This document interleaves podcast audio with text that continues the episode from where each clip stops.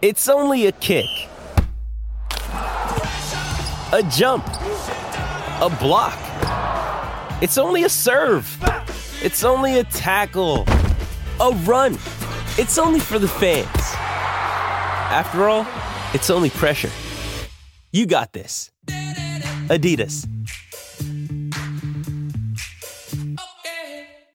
What a week this man has had. Mitchy Lewis on fire from formguidebreakdowns.com. Mitchy Lewis 101. You can follow him on social media on Twitter or the X, whatever they call it these days. And Rebel Dane, statistics don't lie. Upgrade your man. He's doing a wonderful job now at studies at Widden Stud. Of course, he's produced that superstar galloper in Fireburn, who won a golden slipper. I think she would have won the Queensland Oaks if she wasn't scratched there during that, that week of the Queensland Oaks. And she was pretty good, I thought, the other day, first up.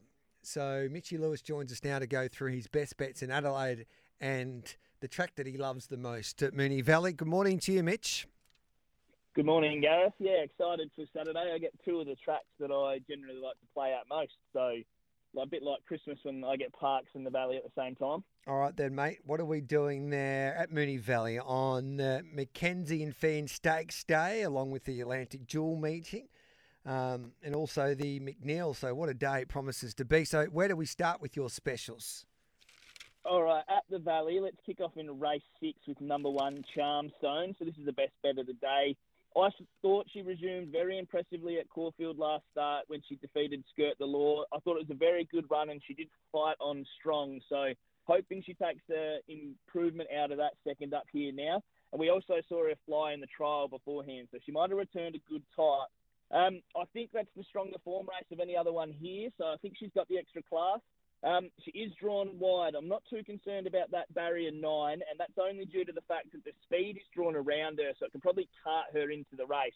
If those speed runners were drawn closer to the rail, I might be a little bit more concerned, but I think she can get carted across, settle just off that speed, one off the fence, and she should be strong home.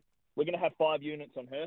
So five units at three dollars. I love the confidence. I think she's one of the better bets of the day as well. And talking to Marty Seiden this morning, railed true there is a little bit of rain around, and when that's the case, as Marty pointed out, when it's true, they usually get off the fence, so it allows horses like a Charmstone who will be just stalking the pace to come out wide and make up ground. I think it's just a perfect setup for her tomorrow.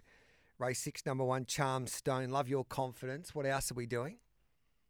On to race seven now. We're going to be with number seven, Berkeley Square. So he's third up today and rising up into a suitable staying trip now over the 2040. I think his last start run at Caulfield to the eye was quite impressive. So he had to do a lot of work from the wide barrier. From memory, I think he was 16 of 16. Now, in the middle of that race, they went at quite a slow tempo, and coming into the straight, he's picked up and hit the line quite hard. So up in trip really suits him now. He's been here before at the Valley over the same track and distance. He won that day, and on that day, he settled a little bit more forward. So I'm not expecting him to get too far back from barrier five today. I think he'll be in the right position from that good barrier. And yeah, third up firing, I think today's his day. How many units there on Berkeley Square? We're getting what price now? We've bet 365, 360. So he's had good support since yesterday's weekend preview. He's three units for me, so we, we've earned a little bit Monday and Wednesday, so we've got a little bit to play Beautiful. with in the kitty. Love it. And you can take the fixed odds now with Bet365 because you get the, the odds protector. That's why Bet365 is the world's favourite online betting brand. Imagine what you could be buying instead for free and confidential support. Visit gamblinghelponline.org.au. And uh, the last of your specials at the Valley?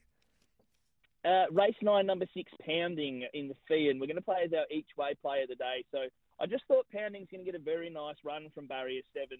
I thought uh, in the PB Lawrence he was quite strong late, so up to the 1600 here suits, second up suits, and he likes the Valley, which is a good indicator for me. So he's had three starts, he's won two of them here. I just think that while there's going to be a lot of speed way out wide, it might set up for something that's going to settle about midfield. And from barrier seven, I think he can just sort of relax into the race early and let everything unfold out from him. Um, I Tuvalu, I was really keen to be with, but the, the race map just worried me a little bit. So I wouldn't argue if anyone wanted to have the saver on Tuvalu, but I'm going to have one each way on pounding. One each way at pounding at eleven dollars and three thirty there with Bet three six five. Let's head to Adelaide now, mate. Yep, I'm moving across there now. So at Morphettville, we're going to kick off in a race two. I'm going to be with number five, Alpine Flyer. Now, this, in my opinion, is probably the best race of the day. It's quite handy. I just think Alpine Flyer's form recently has been super. She's won her last two.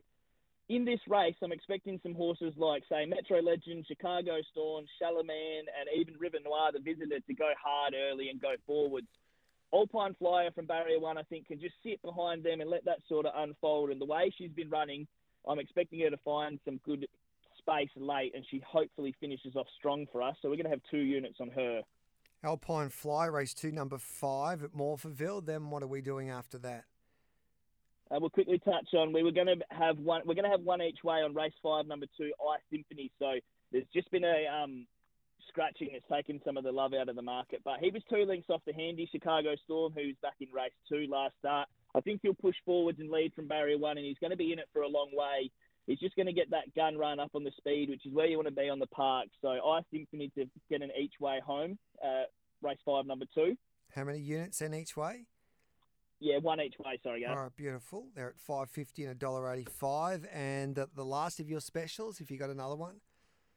Yep, race eight, number one, Alpha Flight. So he showed a lot of good signs earlier in his career. He looked like he was had a lot of potential, but he just returned last prep and was slightly disappointing. I was hope I hope there was an issue with him, so they put him away straight away, and he he's resumed last start in a handy race. He finished um, off, the, I think it was fifth behind Caladream and Jacko's Oracle Sun. It's quite a handy form race. So he's second up here today in an easier BM64.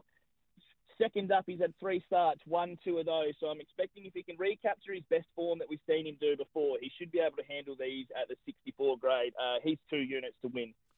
So two units there, Alpha Flight Race 8, number one there in Adelaide tomorrow on the Parks track, and two units there at $3 will do us beautifully. Mitchy, it's been another big week for you. Um, hats off. We salute you. Keep on dominating, mate, and enjoy your weekend.